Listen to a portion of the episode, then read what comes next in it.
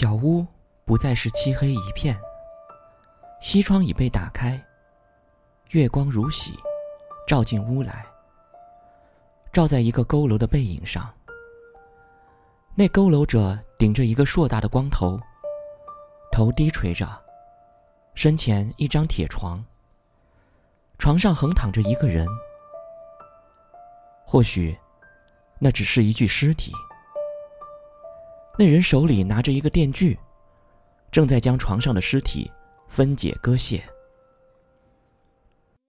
叶星和欧阳倩几乎同时紧紧扶住了橱门，才不至于吓得跌出柜去。喘息稍定，忽然觉得手上黏湿一片，在鼻子下嗅了嗅，一股血腥之气。没错，是鲜血。两人对恐惧设的防线彻底崩溃，一起尖叫了起来。佝偻人缓缓转过身，欧阳倩极度惊惧下，仍没忘了将手电打起，正照在那人脸上。是个年过半百、面容狰狞的老头，脸上略微带了惊诧之色，嘶哑的声音说。真是没想到啊，是两个小姑娘，你们能挺到现在，胆子真是不小。仔细看去，驼背老头身穿一套橡胶制的围裙，手戴橡胶手套，看上去不过是个实验室里的技术员。好了，不要怕了，我只是个技术员。正在把这具尸体制成标本。你们也太不像话了，深更半夜到这里来，躲在我的工具橱里，偷偷摸摸的，有什么好玩的？好了，我也不问你们是哪个班的，也不问你们要学生证看，也不去保卫科去报告。你们赶快回去睡觉吧。驼背老头因为怕再吓着这两个女孩子，开始柔声和他们说话。但说到后来，又声色俱厉，显然对这两个不速之客，并无接纳之意。欧阳倩小心翼翼的问：“难怪我们听见那么重的脚步声，原来是您背着这具尸体来的。这尸体从哪儿来的？”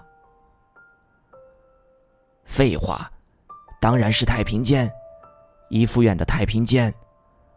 这么点路，就这么一具尸体，我就背过来了。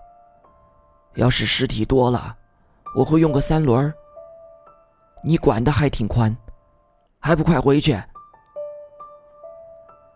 大爷，您是不是早就知道我们在楼里，早猜到我们躲在您的工具橱里？您？是不是个做事儿特有条不紊的人？驼背老头本以为两个女孩子会一溜烟儿跑个没影，没想到欧阳倩的问题一个接一个，又好气又好笑。嗯，当然，你们怎么知道的？欧阳倩说：“我估计您平时都把楼门关的好好的，所以今晚看楼门没关。”就猜楼里有人，估计也猜到我们会往里面躲。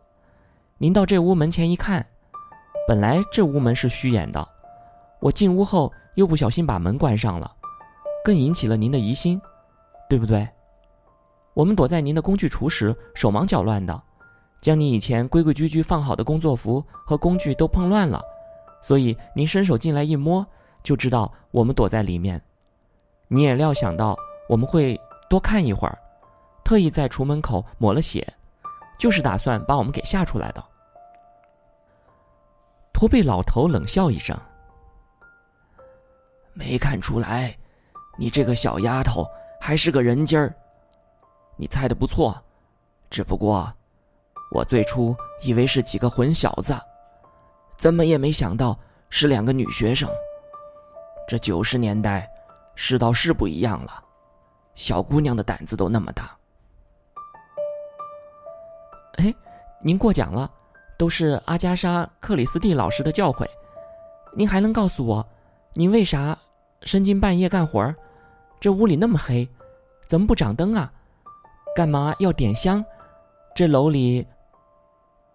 你有完没完？驼背老头打断了他。刚夸你是个人精，也不用脑子想想。这楼里人来人往的，又没个地下室，我大白天在这儿分割尸体，是不是很雅观？好好的，我干嘛想半夜干活？和学校申请了多少次，想找个比较安静封闭的工作场所。但是，学校里缺房又缺钱，这里的设施还都是四十年前的呢。至于我干活不掌灯，纯属个人爱好，我也不用和你们多废话，你们赶快走吧。您不说，倒等于是招了。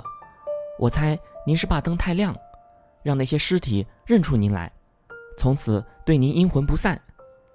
点香也是辟邪之意，我是不是又猜对了？欧阳倩得寸进尺。咄咄逼人，胡说八道，胡说八道！驼背老头忽然站起身来，眼露凶光，握着电锯的手似乎因为气愤而颤抖。我今天不和你们计较，你们出去可不能这么胡说八道，知道吗？我是为你们好，快走！叶欣也觉得欧阳倩有些过分。拉着他的手说：“走吧。”几乎出了屋门，欧阳倩又转过头：“大爷，真的是最后一个问题了。传说这楼里闹鬼，是真的吗？”驼背老头忽然把电锯又发动了，大叫了起来，吼声压过了电锯声：“